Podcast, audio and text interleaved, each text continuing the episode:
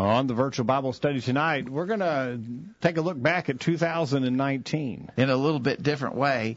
We found a link. In fact, it was someone forwarded to us a link about the top Google searches involving religion for 2019. All right. And so there were actually a hun- a 101 listed. We obviously can't cover 101, but we're going to try to cover the top 20 Google internet searches about religion in 2019. All right, we're going to do that and get started right now. It's time for this week's edition of the Virtual Bible Study. The Virtual Bible Study is a live, internet only call in program dedicated to the honest study and discussion of God's Word. Do you have a question about something in the Bible? Or are you simply interested in learning more about the Scriptures? If so, we hope you'll stay tuned tonight as we look into the pages of God's Word. The Virtual Bible Study is brought to you this time each week by the College View Church of Christ in Columbia, Tennessee. You can participate in the discussion tonight by calling 931 381 4567 or by emailing your questions or comments from collegeview.com. We hope you'll take out your Bibles and study along with us as we begin an exciting study of God's Word on this edition of the Virtual Bible Study. And we welcome you to the virtual Bible study for 2020, January 2nd, New 2020. year, second day of the new year. Yeah, welcome to the program. We're glad that you're here. My name is Jacob Gwynn. My father, Greg Gwynn, is here. Hello, Dad. Uh, Jacob, it's great to be with you. Glad to we be started the virtual Bible study way back in 2005, Yeah, a long time ago. we're coming up on finishing 15 years here in a few Yeah, months. yeah. Uh, and it's been a good, uh, good study and uh, and beneficial for us. Hopefully, it is for our listeners yes. as well. And we keep uh, we keep begging for your feedback. So let us know uh, what you what you think and what you What think we should talk about. 2020? Yeah, do we yeah. need do we need to change our format to something uh, different or?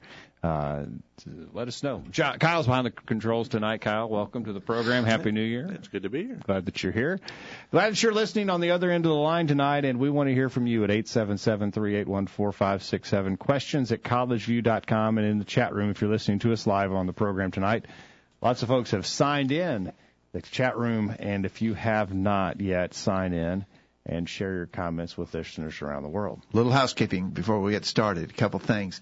One is we got we're now just a, a, about three weeks away from our special weekend series with Josh McKibben.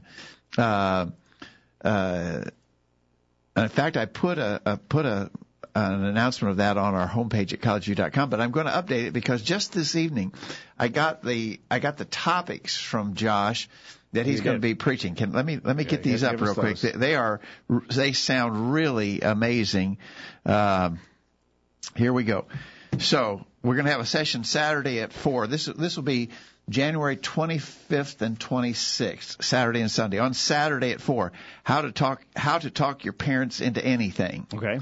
At seven o'clock on Saturday, how to find the right person. Sunday morning at 9:30, how to maximize Bible reading. Sunday at 10:30 a.m., how to cultivate quality friendships.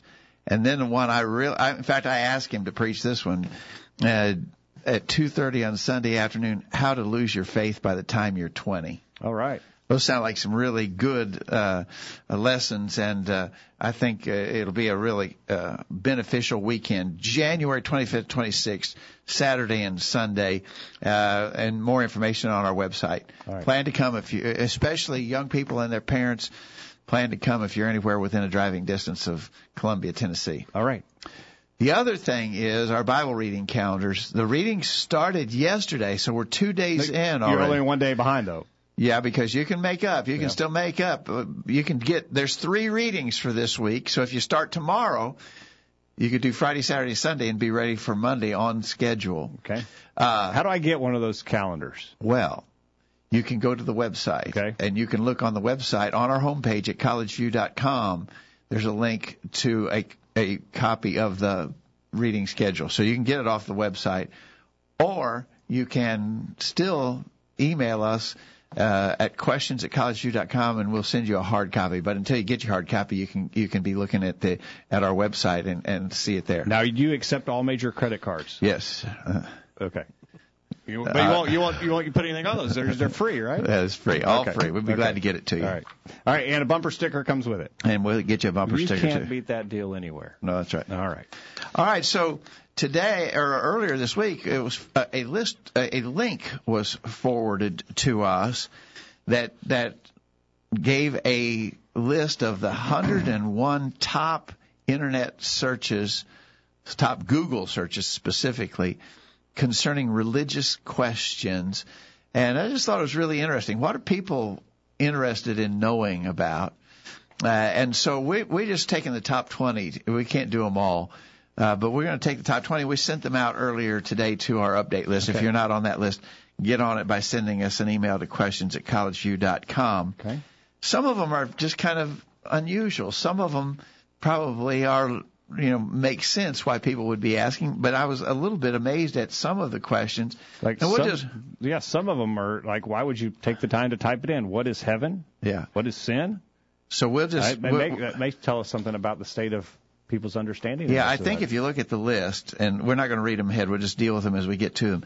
But if you look at the list, you get the idea that there's there, there's somewhat of uh, um, what would we say? Uh, superficial knowledge and understanding. maybe or um, maybe religious illiteracy There you go. uh, might be a way to describe it. And we're not trying to put people down by that, but you know, some of these questions, if you have much exposure at all to the Bible, you should know the answer to these questions. And it's kind of curious that people don't. So, Well, I- and, and- you know, and maybe it gives us some motivation. Well, as we talk about these, to think about, you know, people are asking these kind of questions. There's a lot of people that need to know about the Bible that would be maybe open to some discussion about the Scriptures. We shouldn't, uh, you know, a lot of times people are nervous about talking about the Bible for for fear that someone would, you know, blow them away with some kind of question they'd never heard of before. The questions people are asking aren't that hard to answer. Yeah, that's a good point. For those of us who are trying to be teachers, one of the hindrances is we kind of intimidated that somebody could ask us a question we don't know the answer to. Actually, the questions people are asking are not that complex. Okay. Uh, and, and so let's dive into them. The first one, and and in the email that I sent out, I listed the questions and how many times it had been searched for during 2019. And the first one almost was searched almost twice as much as anything else, and that is what is love? Mm. Kind of an interesting question. It What is. is love? You would think, as much as there's discussion in our world about love and I love you and she loves him and all this. I mean, love is a is a word that gets batted around all the time in our world. But someone said, well, "What really is love?" I think that's an interesting question. It is. It's a misunderstood topic. In, in the Bible, there are there are more words that were in the original languages that all end up getting translated with the English word love. And so you read about love a lot in the Bible, but they were actually different words in the original text. and uh, one of those words in particular is uh, the love the highest what we, we we sort of rank these love these different kinds of love by degree and the highest kind of love is defined by the Greek word agape. I think probably our listeners have seen that word or heard that word. Uh, spelled with English letters, it's A G A P E, agape. Uh, that that's the the Greek word, uh, but it it is the it is the kind of love the highest sort of love. It is it is um, the love that God had for the world. God so loved the world that He gave His only begotten Son, that whosoever believeth in Him should not perish but have everlasting life. John three sixteen. It's the love that puts the interest of the other person or uh, higher than your own interest. It's a sacrificial love, uh, and it is the kind of love that we are called upon to have for our brothers and sisters in Christ and for one another. Jesus said in John 13 verse 35, by this shall all men know that ye are my disciples if you love one another. He, and he said, I want you to love one another as I have loved you in that same context. Right, right. And so uh, the highest kind of love is that agape love. Uh, there's another word for love in the in the Bible in, in the New Testament is the word phileo. And it's if if you were going to spell that with English letters, you'd spell it P H I L E O, phileo. But if you look at the word, you can almost see how there's a root there that goes with the city Philadelphia. Yeah. Well, Philadelphia, if you were in Philadelphia, what would they tell you the city is? It's the city of brotherly love. Right. Right? That's what Philadelphia uh, is. And and that root, philo, is in there, and it is that kind of fraternal love. It's a strong word. It's and and and it's a good word, and it, we ought to have that kind of feeling for one another and for our fellow man. Uh, uh, and so that's another word. You know, when you think about doing good for others, just uh, having general concern for all mankind. Phileo is a kind of love like that. Uh, there's another word, the word eros. If you were going to spell it with English letters, you'd spell it E-R-O-S. And that speaks of the intimate kind of love between a husband and a wife. So there's all kinds of different words, uh, that, several different words. I think probably if you really boiled it down, you could probably get as many as seven different words in the Old and New Testaments uh, that are all translated with our English word love. Uh, they have different shades of meaning, and, and it's kind of interesting that in those languages, love is really explained in great detail by nuanced meanings of different words that were used to describe it. Yeah, you wonder what the primary sense of love these people were doing in their Google searches. Our listeners and their responses, you asked for quick one sentence responses. Angela in Georgia said it's more than romantic, and she references 1 Corinthians 13. So she's thinking 1 about Corinthians 13 is uh, Angela's exactly right. 1 Corinthians 13 verses 4 through 8 describes love, and by the way, it describes that agape mm-hmm. love, that deep sacrificial love. All right. So when we think of love in our society, we often only think about romantic love, but that's the very, that's only just a very slight aspect of the kind of love that the Bible talks exactly about. Exactly right. Daniel says, uh, and Daniel's down in Florida tonight. Daniel said, God is love in character, word, and deed. 1 John 4, 7 through 11, and 1 Corinthians 13. So Daniel says, you want to know about love, you need to know about God. Exactly right. All right. And then uh, Kent says, love in its highest form, agape, is a willingness to sacrifice for another's good. That's right. That's the highest form of love agape love that puts the interest of the other person even above your own interest. All right. So uh, there's one. There's we're going to have to, and we're going to have to go fast tonight. So uh, we start with number one. What is love? And we'd like to say more about that probably, uh, but we'll have to we'll have to move on quickly. Let's get to the second one, Jacob, before we get a break. Yeah, absolutely. This one's the second simple. one. What is the Bible? And again, and then that's again that's number two on the list. Number two of all the searches in Google that are religious in nature, people wondering what the Bible's about. Yeah. What is the Bible? What is it? How would you answer that? Well, let's look at our listeners. And uh, Angela references 2 Timothy 3, verses 16 and 17, the Word of God. And 2 Timothy 3 verses 16 and 17 does give us that good picture what the Bible is. All scripture is inspired by God. It's the the words that we have in the pages of our Bible are here because God put now, them here. Now there's the there's the word we find in the text. All scripture is given by it. The word scripture means things written. Mm-hmm. And and that's really that's really the word that we find in the inspired text is the word the word Bible's not in the Bible. Yeah. Uh, the word Bible literally just means book. Mm-hmm. Uh, a, a, a, Latin root uh, is biblio, uh, and in some languages, the the library would be called the bibliothèque. It's the it's the place where the books are, and so the Bible is just the book, and it was given that designation because men felt it is a book of all books. It is a unique book above all others. But the word Bible is not even in the Bible. The word Scripture is, and it involves the things that God revealed to us that have been written down. Yeah. I like what Daniel says. Daniel says God's word. The Bible's God's word, the incorruptible seed by which we can be born again. He references First First Peter one verse twenty three. It yeah. does refer to uh, God's word as uh, the incorruptible seed, and that, that refers us back to the parable of the sower. The idea that when we take God's word, the words that He has inspired, and we plant them in our heart and in the hearts of others, it will produce fruit and it will grow. All right, and then Kent references 2 Timothy 3, uh, 16 and 17 as well. The Bible is the verbally plenary, inspired Word of God. To break uh, Kent's big words down there, word for word, and in its entirety, yeah. God gave us the Bible. Yeah. And, uh, but again, Bible. The thing is kind of interesting that the word Bible is not in the Bible, but literally it just means the book. Yeah. The Bible means the book, the book of all books. It is the book because it's from God. As we look at those two first two searches, the most popular searches there, you're getting up over uh, what is that? Over six million, uh, uh, over five million. Sorry, over five million Searches. searches. Yeah. in the past year on that. You can see a lot of reason why that is in our society. People don't love like they should. Uh, there is a, an absence of love in our society. Uh, that highest form of love that we should be striving for for our fellow man. There's a lack of that. People don't understand that. Yeah.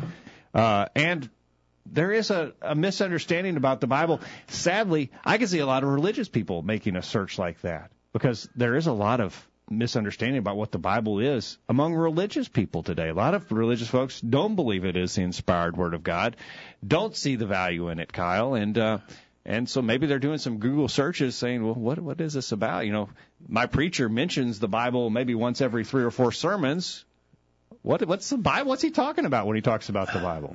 He does a lot of funny stories. I think if it's if a sermon is not steeped in scripture, if it's not whatever point he makes, if it's not backed up by scripture, then you need to Be looking for something else. That's absolutely. Right. Exactly right. Let's get a break when we get back. Uh, the next one's not very hard either. Who is Jesus? Number three. Who, number three, most commonly asked question or, or Google search in 2019. Who is Jesus? All right. All right. Let's get a break and we'll get your thoughts on the other side. Uh, share your comments with us in the chat room. We'll be back right after this. Have you checked out all of the resources on collegeview.com lately? Check it out now while you listen to these important messages. The virtual Bible study will be right back after this. Warning this is to make you aware of a disorder plaguing American and the metro area BDD, Bible Deficit Disorder. Many people are not getting enough Bible in their daily lives. Are you? Answer the following questions to see if you might be suffering from BDD. Do you answer spiritual questions by saying, I think, instead of, the Bible says? Do you depend on religious authors and pastors to tell you what to believe? When Benny Hinn says, This is your day for a miracle, do you believe him? If you answered yes to any of these questions, then you might be suffering from BDD, Bible Deficit Disorder. The College View Church of Christ is dedicated to fighting BDD by teaching the Bible. We focus on Christ by following His Word. Don't succumb to BDD, Bible Deficit Disorder. Fight it by joining us for Bible study on Sunday at 9:30 a.m. and Wednesday at 7 p.m. As long as there is breath in your body, it is not too late to fight Bible Deficit Disorder. We'll see you this Sunday at the College View Church of Christ. Here's some quotes worth pondering. The measure of a man is seen in the things which he allows to annoy him.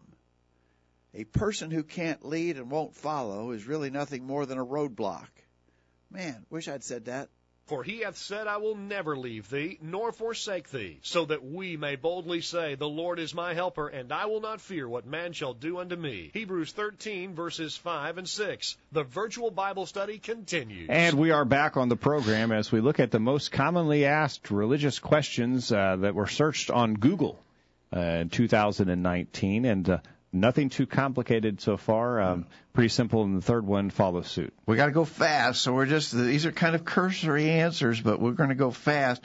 Number three, most often asked Google search, who is Jesus?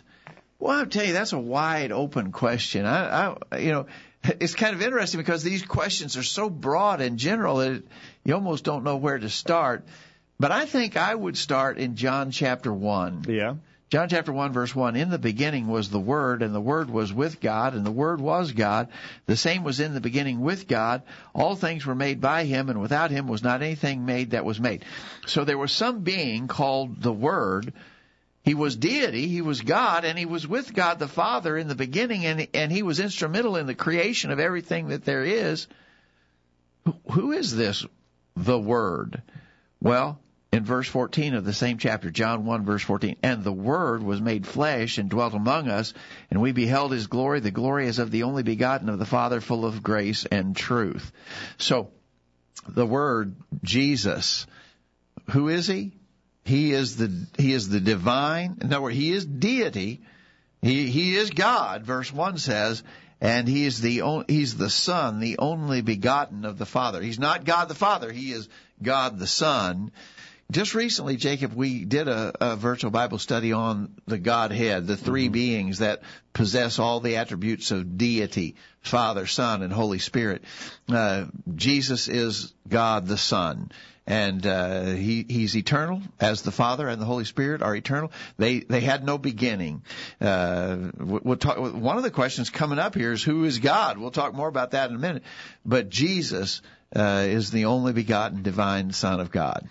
Well, uh, both Kent and Daniel tonight reference uh, Matthew chapter 6, verses 13 and 16, where Jesus asked what people were saying about him. What did people say? You know, they didn't have Google back in Jesus' day, but people were talking. They were saying, "Who is this Jesus?" Who anyway? is Jesus? And so he said, "What are they saying?" Uh, and Jesus came to the coast of Caesarea Philippi. He asked his disciples, saying, "Who do men say that I, the Son of Man, am?" And they said, "Some say that thou art John the Baptist, some Elias, and others Jeremiah, or one of the prophets." But so those were dead people. Then they were saying They maybe he's one of these dead people come back to life. There's something special about him. Yeah. Uh, and he said, "But what? But whom say ye that I am?" And Simon Peter answered, "Thou art the Christ, the Son of the living God." So Jesus is the Christ, the Son of the living God. Jesus Christ, that's not his last name, Christ. The Christ is the chosen one, Or the Messiah. or- that's right. He's the chosen or anointed one. Jesus, the anointed. Jesus, the chosen one. All right. Uh, and then uh, Daniel also referenced Isaiah 9, verses uh, 6 through 9. And uh, Angela reference says that he, he is our Redeemer, Colossians 1, 13 and 14. So, boy, you could send, spend the whole program on that one question. Yeah. Um, nothing, nothing Yeah, earth like I said, shattering there, the- but there's a lot of things to talk about, a lot of yeah, angles it's to talk hard to decide where to start there. Yeah. That's such a broad, wide open subject. Okay. The next one's also wide open. What is the church? Okay. A million people searched for an answer to the simple question, what is the church? Okay. Well, the word church, as we have it in our English Bibles, is actually from the Greek word ecclesia. And ecclesia means called out, those called out. Uh, it, it can carry the idea of an assembled group of those who have been called out. The called out assembly maybe would be a way to look at it. Uh, again, it's a little hard to know where to start on that because we read we read all about the church in the New Testament, especially in the book of Acts, and then most of the letters that the Apostle Paul wrote were written to various congregations or churches of people. Uh, the the word church can be used two senses. It can be used in the sense of all saved people who have been called out of the world, called to salvation. And so there's a sense in which the word church is used in a universal sense. And then there is this, this, the use of the word when it talks about an, a local assembly of called out people, like the church at Corinth or the church at Philippi. Uh, and so the word is used in those two ways, but its basic meaning is an assembled group of called out people. All right. Uh, it is not the building. Absolutely, that's a good point. You hear a lot of people. You say, "Oh, they've, it's, they've got such a beautiful church." the church was hit by a tornado last week. Yeah, that would have been dead, dead, catastrophic. Yeah. But they're not talking about the faces of the people there. They're talking about the building, and that's a misuse of the term. Yeah. The church, as it's used in the Bible, is the people that are saved, or as Angela says, Christian believers under Christ's authority, Ephesians 1, 22 and 23. Uh, the body is the church.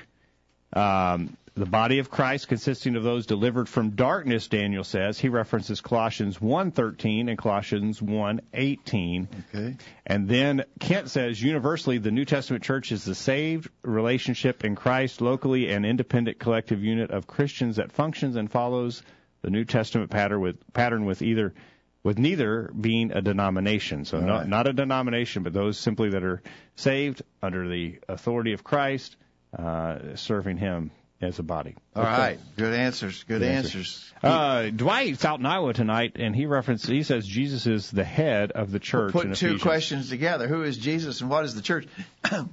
good, good, good tie in there, Dwight. Jesus is the head of the body. Jesus is the head of the church. The church is sometimes referred to as the bride of Christ. and so the, the relationship to Jesus is critically fundamental to understanding the church. Okay. All right, number five. This is an interesting question. Um, uh, Lou's in the chat room today, or uh, tonight, or earlier today. Lou and I had a question or a discussion about the Salvation Army. What is the Salvation Army? A million people asked that question. I imagine that uh, question was asked most frequently in the month of December when they were when the Salvation Army is most visible. By the way, if you want more information, we're going to give a quick cursory answer to this question. We did a whole program on this, and if you look in our audio archives, uh, you'll find uh, if you look on our virtual Bible study page, if you pull down the pull down menu, go to WMA archives. That stands for Windows Media Audio. Look there and scroll down to December 22nd, 2016. So about three years ago, we did a whole program on the the Salvation Army. Okay. So there's lots of information there. But the Salvation Army is a religious organization. Um, I mean, I don't think a lot of people make that connection because really, when most people think of the Salvation Army, all they think about is those bell ringers at the front of the Walmart store at Christmas time taking collections. Like a, it looks like a charitable organization. Yeah, and they do do charitable work. There's no doubt about that. Yeah, right. Uh, but they are a, they are fundamentally a religious organization. Um, the official creed book of the Salvation Army is called the Salvation Army Handbook of Doctrine.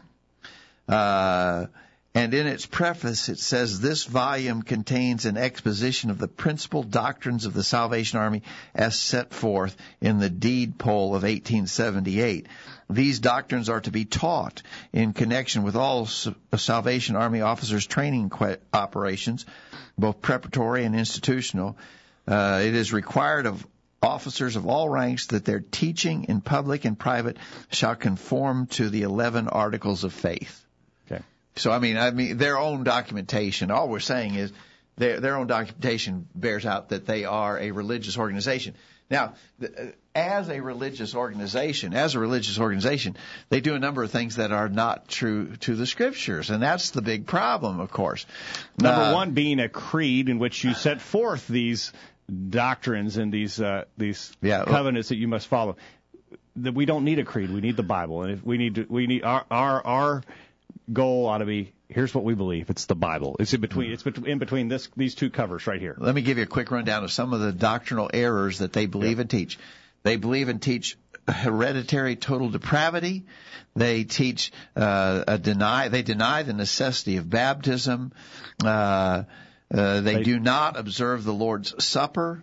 They use instrumental music in their worship. Women preachers are accepted, uh, and they actually finance their operation in ways that the scriptures don't authorize. That's just a that's just a quick sampling of some of the things that they do as a religious organization that are not conforming to the Word of God. And it's interesting. One of the I don't know idiosyncrasies here is they're as in Angela references a denominational group organized in military fashion who claim to believe in the Bible but also follow the book. They they're they are they are organized like the military with Yeah. certain Oh, rank yeah, yeah, uh, yeah. officers Oh, yeah, and so for forth. sure. Yeah, it's a very unusual. Uh, where do you get that from the scriptures? Where I mean, we, it, we Kyle, I'm going to have a church, and uh, we're going to we're going to make it like a army. You're going to be a captain, Kyle. Now, Jacob and I are probably just lieutenants, but you can be a captain. Now, what's a captain do, and what's a lieutenant do?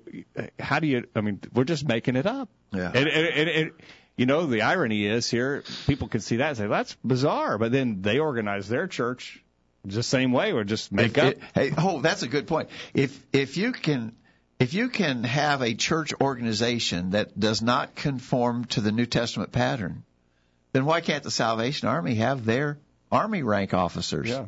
Might as well. One's one, if one's okay, the other has to be okay. Um, Daniel says a movement and organization formed by men and not found in the Bible.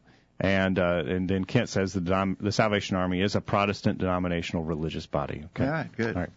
Uh, Dwight's in the chat room as we go to our break at the bottom of the hour. He says the church is those who have been called out. Uh, we have been called out of the world through baptism and been added to the church. Um, and Yeah, he that's- references that's- Acts chapter two there. That's the Uh, question in about his- what is yep. the church. And then Good, good, Sarah uh, signs in the chat room. Uh, appreciate you being there, Sarah. She says, "I wonder what most people choose to accept as an explanation to their questions." You know, Oh, no, no, so here you, a we, of- people got all these questions, uh, and you can get a wide variety of Lot of answers. how would you on know? the internet, How would you know whether the answer you're getting to these often asked questions are correct answers or not. That's right. It's, the only way any of us will know, and that's if we compare what we're being told with what the Bible says. And uh, that's good admonition for us, Sarah. Appreciate that. Uh, Eric says the Salvation Army has not been established by God or Christ, nor sanctioned by God or Christ. One faith, he says, Ephesians, uh, referencing the book of Ephesians. Yeah, exactly right. Okay. Right, Eric. Thank you, Eric, for that. Uh, Got to grab a break. Grab a boy, break. We, boy, we are way behind. We're going to have to fly. Yeah, but we're getting some good comments in the chat room as well. Send them in uh, during this break. We'll be back right after this. Now you can listen to a podcast of a recent sermon every week. Find out more at collegeview.com. There's more of the virtual Bible study right after these important messages. This is Greg Gwynn with this week's bullet point. With the start of the new year, there will be plenty of planning, evaluating, resolving, and promising. Much of this will center on worthwhile and needed changes and things that pertain to our physical life. We'll commit to diets, exercise routines, strict financial budgets, and other goals that are aimed at improving various areas of our existence. Why not spend some time doing the same thing about our spiritual performance? May we suggest the following checklist? First, pray. Commit yourself to prayer every day and several times each day. And think about more than a few brief moments before meals and at bedtime. Devote yourself to some serious time in prayer. Pray for those who are sick and hurting, but don't forget to pray for the church. Pray for those who are lost. Pray for those who are struggling spiritually, those who are laboring in hard places, and the work of the kingdom in every place. Second, study. We all need constant exposure to the Word of God. It is our guide in every aspect of our lives. Be determined to read your Bible every day. Additionally, you can find a variety of articles and bulletins on the internet and in various publications. There are worthwhile books on a host of subjects that are available. A word of caution is in order, though. Be careful about things written by men. While there is much to be gained by human sources, there is always the danger of false teaching. Carefully compare what you're reading to the truth of His Word. Third, worship. It is hard to imagine a more worthwhile goal than committing to attend every service of the local congregation. Times of Bible study and worship are great encouragements and blessings. When you miss these, you miss something good, and your presence is missed by others. Be here. Fourth, teach. We all know many people who are lost in sin. Teach them. Invite someone to services. Set up a class. Look for chances to discuss spiritual things. You can do it. Fifth, live a pure life. Do not fail to keep yourself morally pure. You, of course, must do this to be right with God, but you should remember that others are looking at your example. So, let's all have a great year in His service. That's this week's bullet point. Think about it. Hey, Mommy. I'm old. This is the virtual Bible study. Missed a recent virtual Bible study program? Listen to any of our past programs from the archive section of our website. Now, back to the virtual Bible We're study. back on the virtual Bible study. Remind you, this program is brought to you by the College View Church of Christ. We'll have you look at our website if you've not been there, thevirtualbiblestudy.com or collegeview.com. You can find some of Kyle's handiwork there and see our services streamed live. Uh, got some playlists there for us, Kyle. Um, you've got the playlist around our Bible studies on Wednesday and Sunday that you're compiling. Yeah, which uh, I need to update those. So it, uh, yeah. So what's on Sundays? Of course, we're we're doing Genesis and uh, the Epistles of Peter on Wednesday night. So it's some great lessons, some great studies, a lot of uh, discussion. So it's always good to tune into that live, but it's always good to catch it in the Yeah. Yeah, so the virtual Bible study or collegeview.com. We're talking about uh, the most searched Google searches in the past year. Uh, and uh, the religious Google searches, and uh, we're down to number five. I, boy, you got you got 16 to go before in 30 minutes. We're ready for six. We're ready for number six. Oh, you're right. We're, I didn't mark Uh, off five. yeah. Number six. Okay, Number so you got 15 to go. Who is better. God? What a what a basic question. Who is God? God, really? Uh, and again, this is such a broadly based question. Uh, it's hard to know where to start, but I think I'd start at the very beginning. Genesis 1, verse 1. In the beginning, God created the heaven and the earth. And it goes on to describe his creative work. Notice, in the beginning, God created. God was already there in the beginning. God is the eternal being. Um, you know, we're going to talk here in a moment. Uh, one of our questions come up real soon is what is evolution?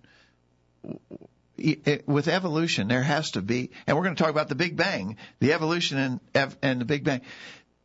Every every theory or notion about our existence requires, at some level, some basic level, it requires that there be a cause that no one can explain.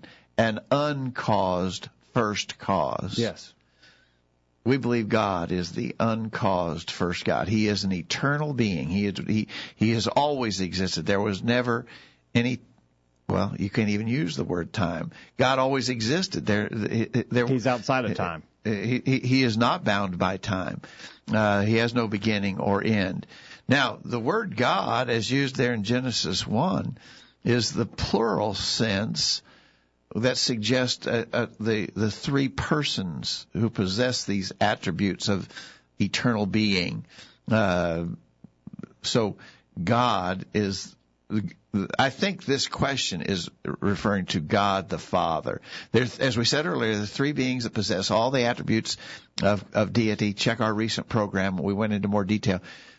But God the Father is obviously one of those three beings. And so he's the, he's the eternal Father. He's the eternal God. All right. Uh, Angela says the one and only God, 1 Corinthians 8, verses 5 and 6. Daniel says the Father is God, the Son is God, the Spirit is God, 1 John 5, verse 7. And uh, Kent says God is the self existent, eternal being who is the divine creator of the universe and all things therein comprised of the Father, the Son, and the Holy Spirit. Yeah. So, so they're, I all, think, they're all sort of pointing back to that program we did a few weeks ago. Yeah. The, the I think the question probably was a question about God the Father, but the word God can be used to simply describe those attributes of deity. And there are three beings, Father, Son, and Spirit that possess those attributes. But God the Father is one of the three. And, and, and, and this, this, this three person Godhead, they, they are the uncaused first cause of our existence. All right. Uh, number seven, a question that we need to think about. what is meditation? Yeah. Uh, hmm. Uh, almost uh, two thirds of a million people ask this question. Meditation, uh, that's a word that's actually used in the scriptures several times. Uh, one place, uh, I just had this in the sermon on Sunday morning in Psalm 119, verse 97. Psalm 19, 119 and verse 97 uh, I can't get my pages to open. You know this verse. I love. Uh, uh, oh, how I love thy law. Oh, how I love thy law. It is my meditation all the day. Uh, the word meditation means reflective thinking, and so we reflect upon the Word of God. I would say, if I was going to put that in my own words, I would say we think about the Word of God and how to apply it. We we we really dwell on it. You know, the whole notion of meditation has been thrown off by uh, mystical Eastern religions where meditation is getting yourself in some kind of weird, you know, uh, trance sort of state. You know, you're almost, you know, you're zoned out. You're in, you're in deep meditation. You, you, you, you exclude any external stimuli. Transcendental meditation. Yeah. That's not what the Bible talks about. Meditation just means to think about, to meditate, to contemplate, consider the things in God's Word. One, Psalm 119, verse 11, uh, one that we work on with the kids here. Thy word I've hid in my heart that I might not sin against thee. So yeah. that, that, that idea of we understand what God's word is, we take it into our heart, and we dwell on it and think about it uh, there in our heart. All right. Uh, let's see. Uh, Angela says to think on, to study, to allow, to shape our character. First Timothy four thirteen through 15. In the Bible, Daniel says it is letting the heart dwell or, or think on things. Psalm 119, verse 99. Uh, to, to, to think on good things. Usually good things, yeah, okay.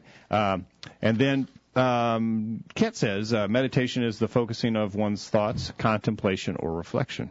Okay. Okay, good. Again, uh, I think that probably the reason why that would even be a question is because the mystical Eastern religions have put a false twist on that. All right, number eight. Number eight. What is evolution? That's interesting that that question would be asked because I think, unfortunately, a lot of people have been exposed to evolutionary teaching by virtue of our school systems and, and our and our popular media sources because evolution has been taught as, as a fact, although it's not. It has it's, not been it, proven. It, it's a theory. Now, I think we got to identify real quickly. We got to identify there's two kinds of evolution. There's what we call specific evolution, which means changes within a species. Those are observable and, and they happen. We know, for instance, that human beings in our recent generations uh, have grown bigger and taller. Uh, that's a form of evolution. We're still we still got you know five fingers on every hand and and you know uh, uh, two eyes, two ears, a nose, and a mouth. We're still human beings, but we have uh, uh, changed. The species has changed somewhat. Yeah. yeah. But well, uh, you know, you could do the same. You could do the same study with mice, for instance. You could provoke changes in mice, make their tails longer. Make them go away. That'd be nice. Yeah. But you can make their tails longer. You can make their ears shorter. But they're still mice. They didn't become a cat. They didn't become a cow. They didn't become a horse. They so changes within species, evolution within species. We all agree to that. What we don't agree to is that one species could evolve and become something different. That's, that is the general theory of evolution. And again, it's so commonly taught as an established fact. It is not. It is not a fact. It has not been proven. It cannot be documented. Uh, in fact, it fails all the tests of science. I like what Sarah says. She says evolution is a man-made theory that has less support from scientific research than the Bible. Exactly. Yeah, it cannot be proven in this laboratory. That's that evolution has all kinds of problems. One of them being the idea of where did the matter come from. We talked about. Uh, we'll get to that with the Big Bang theory here, but where did the matter come from? And getting life from non-life has never been replicated. If this this this Yeah, you, you, this that's process, the, that's the first thing you'd have to get. You'd have to get non-living matter to somehow become alive. and they can't. We can't do that. People In have the tried, best laboratories, you can't do it. eh, modifying all the variables that anyone can think about, doing it over and over. It never happened. They can't get it to happen, and yet we're to believe that it just happened by chance. That there was some of this matter was in some type of state, and some type of spark or energy was applied to it.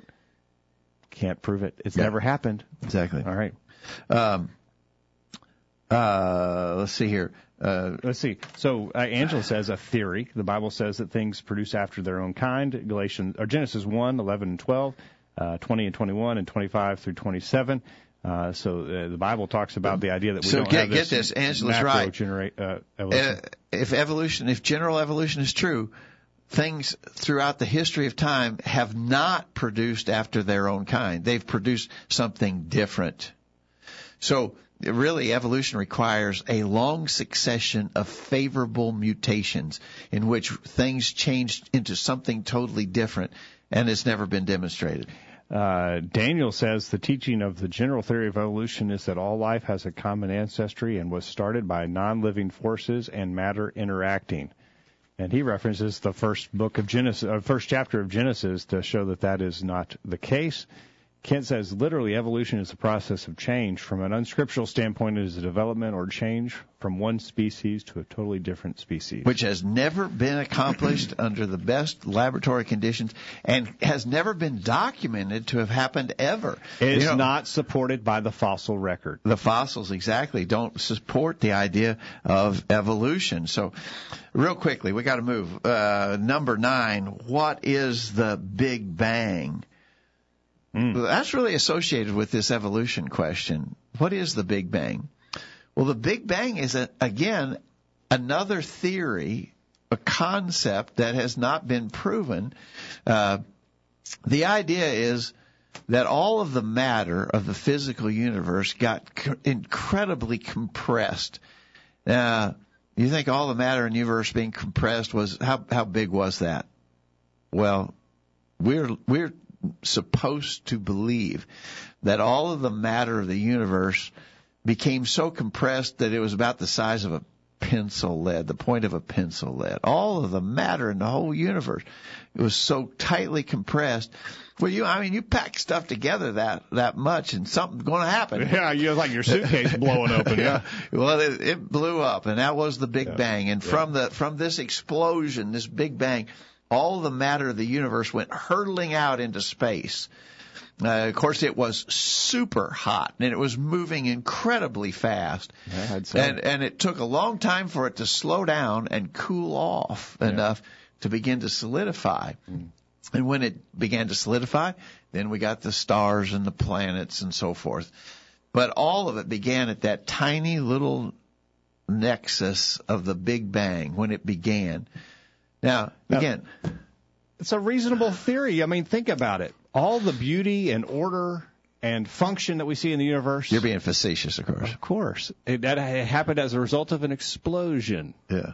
and and we get all the order and the, and the functions and the processing in the universe all happened because that little bit of matter blew up, or a lot of matter blew but, up. But here's the thing. Even the Big Bang, what does the Big Bang presuppose? You had matter.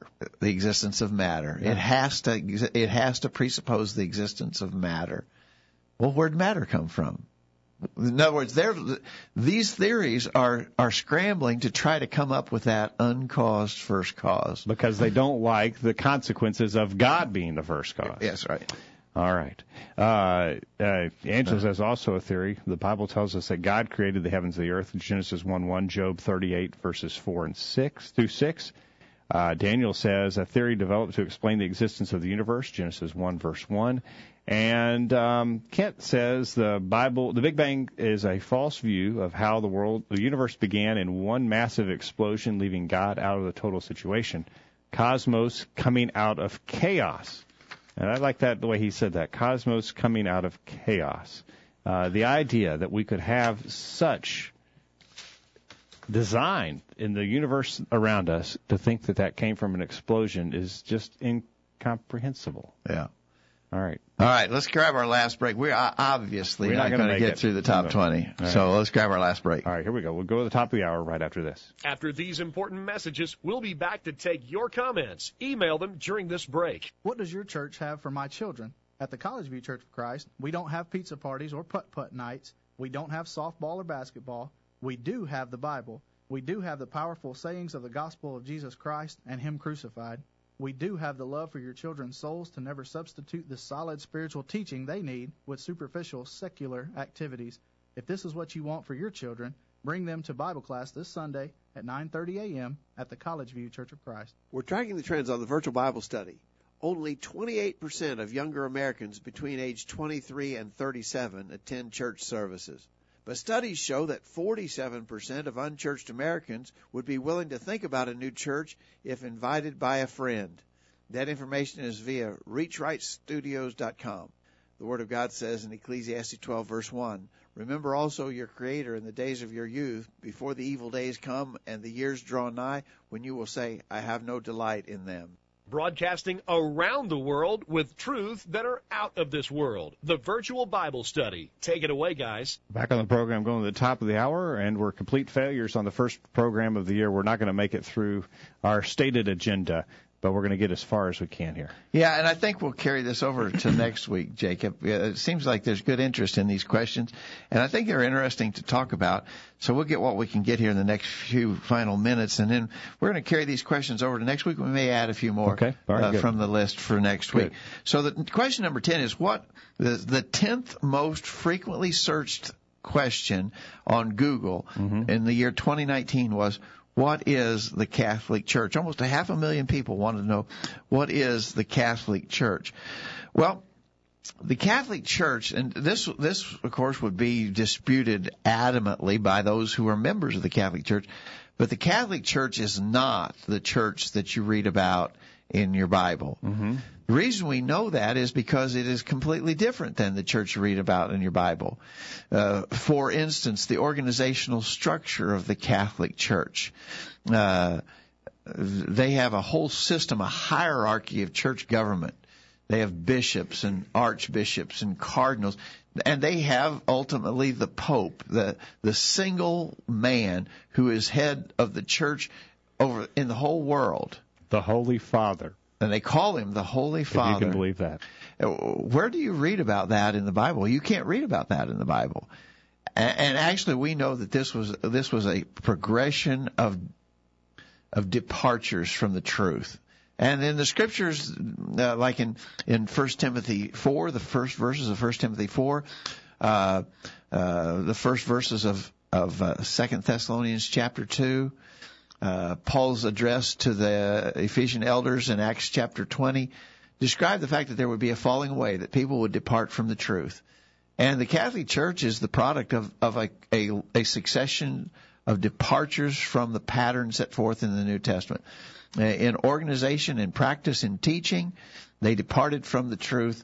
Uh, we know, for instance, that the first official pope of the Catholic Church wasn't named until well, after 600 years after, uh, about 600 years after the church began. so clearly, the Catholic Church is not the church you read about in your Bible. It is a an, or, a human organization uh, far different from the church you read about in the New Testament, and it, it it's it teaches and practices error. Now you got no you got no personal beef against the Catholic Church. You're not. You're not there. You're not some kind of. No, and I know, and, and I just recently had some email correspondence uh, with a fellow who's a member of the Catholic Church. Seems like a really good guy. I mean, we're not trying to be mean spirited or, or have animosity toward those people, but it just doesn't conform to what we read in our New Testament. I have no problem being a part of the Catholic Church if I could read about it in the New Testament. Exactly. I mean, it, it, what I mean, whatever they do. By fine. the word Catholic, the word Catholic means just means universal. Yeah. And so they're saying that they are the worldwide church. Yeah. And they claim to be the original church, and they claim that all other religious organizations have split off of them. Yeah. That's what they claim. That's not true because you can trace the origins of the Catholic Church, and you know it came about centuries after yeah. the church we read about yeah. in the New Testament. So again, we don't have any problem with uh, necessarily a Catholic, the Catholic Church, but we, we want to know that the church is like we can read about in the Bible, and so we look at the Catholic Church, we compare it to the Bible, say, well, well not doing what God said to do, they can't be right with God. We want to be a part of a group that does what God says to do, that follows the Scriptures as the basis of their authority. Uh, Angela says the Catholic Church is a man-made denomination established in the 600s AD. Many of their traditions are in the direct opposition to the Bible. 1 Timothy 4 verse 3. Um, and uh, Daniel says a departure from the true body and headship of, of Christ. John 8:31. Uh, okay, and uh, Kent says the Catholic Church is the first apostate religious group that split off of the Lord's Church. And uh, Sarah in the chat room says, "Call no man father, but the Lord your God." Matthew 23 verse 9. Just one of the practices of the Catholic Church. Yeah, How that do you is do just that? in blatant violation of the Scriptures. I, I just don't understand that. Uh, uh, how how do they do that? Because Jesus plainly said in Matthew 23 verse 9, "Call no man your father upon the earth, for one is your Father which is in heaven." By the way, the word father there used as a religious designation. Obviously, the Scriptures talk about mothers and fathers, our our physical mothers and fathers, but in this context, he was talking about religious titles. Yep. Uh, the previous verse said, "Be ye not called rabbi, for one is your master, even Christ, and all ye are brethren, and call no man your father upon the earth, for one is your father which is in heaven. So the context is obviously using the word father as a religious designation and title, and it's exactly what the Catholic Church does.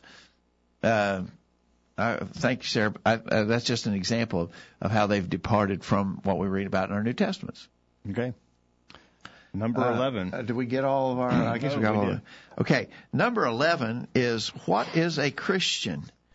Again, these questions are really open ended and and uh, uh, uh, almost they take you back almost in how basic and and general they are. We have to use the internet to answer these questions. yeah. Uh, so, uh, what is a Christian? I, I guess you know you, you would think as often as that word gets thrown around that that it's that it must be found in almost every pages of the New Testament, but it's not. It's actually only found three places in the New Testament. Uh, uh, and, and the first place we read of it is in Acts 11. This was a number of years after the church began, after people began to obey the, the gospel of our Lord Jesus Christ. In Acts chapter 11, verse 26, the, says the disciples were called Christians first in Antioch. So uh, the name Christian came to be the identifier of disciples. Well, who who are disciples? Disciples are those who learn and obey, those who learn and follow. A disciple is a learner and a follower. The disciples of Jesus, those who learned from Jesus and followed him, came to be called Christians. So, the who are uh, uh, who is a Christian? A Christian is a disciple. A Christian is one who learns from Jesus and follows him. That's what a Christian is. All right.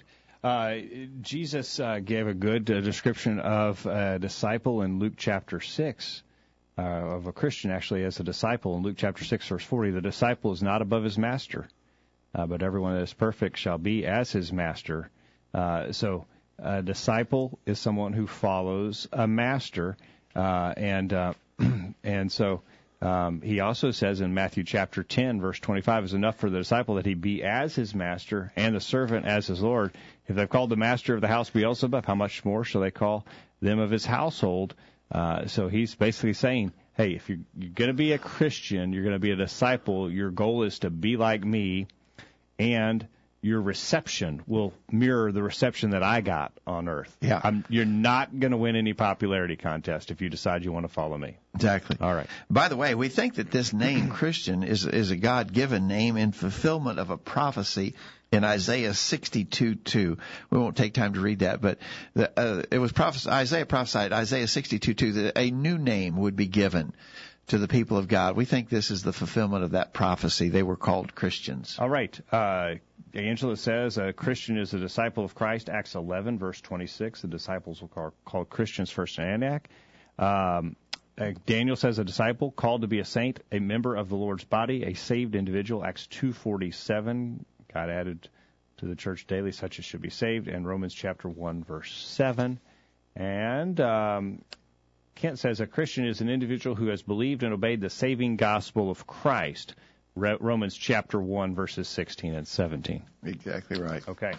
We're out of time. We are out of time. We got through 11. We meant to get through 20. So let's do this. Let's make our plan, Lord willing, to continue this study next week. And uh, so we still have nine of the ones that we wanted to talk about. That that may very well fill our time next week. We may add a couple more Before to we, the list. before we leave, Eric has an excellent comment in the chat room. John thirteen thirty five. By this, all people will know that you're my disciples if you have love one for another. So Exactly right. Uh, so a disciple, a Christian, is someone who loves his brethren and loves his fellow man. But that's a good place to end the discussion tonight. Thank you, Eric, for that comment. exactly right. All right. Kyle, um, some interesting questions there. Uh, none of them uh, really all that hard, um, but uh, I think most of them are people who have their own beliefs. They just want to see what, uh, maybe see what's out there, see what they other people think about it. So I think it's always there's no bad questions. Those are some good questions. I think it's good studies. all So- right. Exactly right. We ought to have a program, the top 100 questions asked of the virtual Bible study. Oh, Well, maybe you know, you we could did be that part one of that time. list. I think along about uh, our 10 year anniversary, we we talked about the, the some the most viewed programs Oh, yes, we from did. our archives. But why don't we uh, make a, a, a request of our listeners to submit your questions?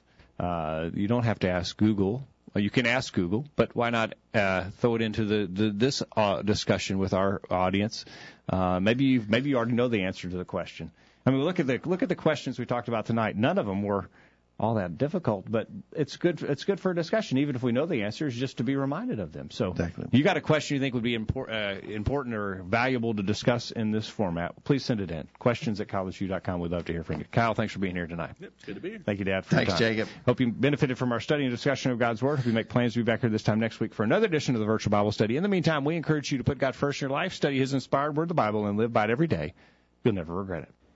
Thanks for listening to the virtual Bible study brought to you by the College View Church of Christ. The College View Church of Christ meets at 1618 Hampshire Pike in Columbia, Tennessee. If you are in the Columbia, Tennessee area, we encourage you to worship with the College View Church of Christ on Sunday mornings at 9:30 and on Sunday evenings at 6 o'clock. The College View Church of Christ also welcomes you to attend their Wednesday night Bible studies at 7 o'clock. If you have any questions about something that was said on tonight's broadcast or would like more information about the College View Church of Christ, please call 931 381 4567. That number again, 931 381 4567. Or for more information on the internet, visit collegeview.com. Be sure to tune into the virtual Bible study this time next Thursday for another informative study of God's Word.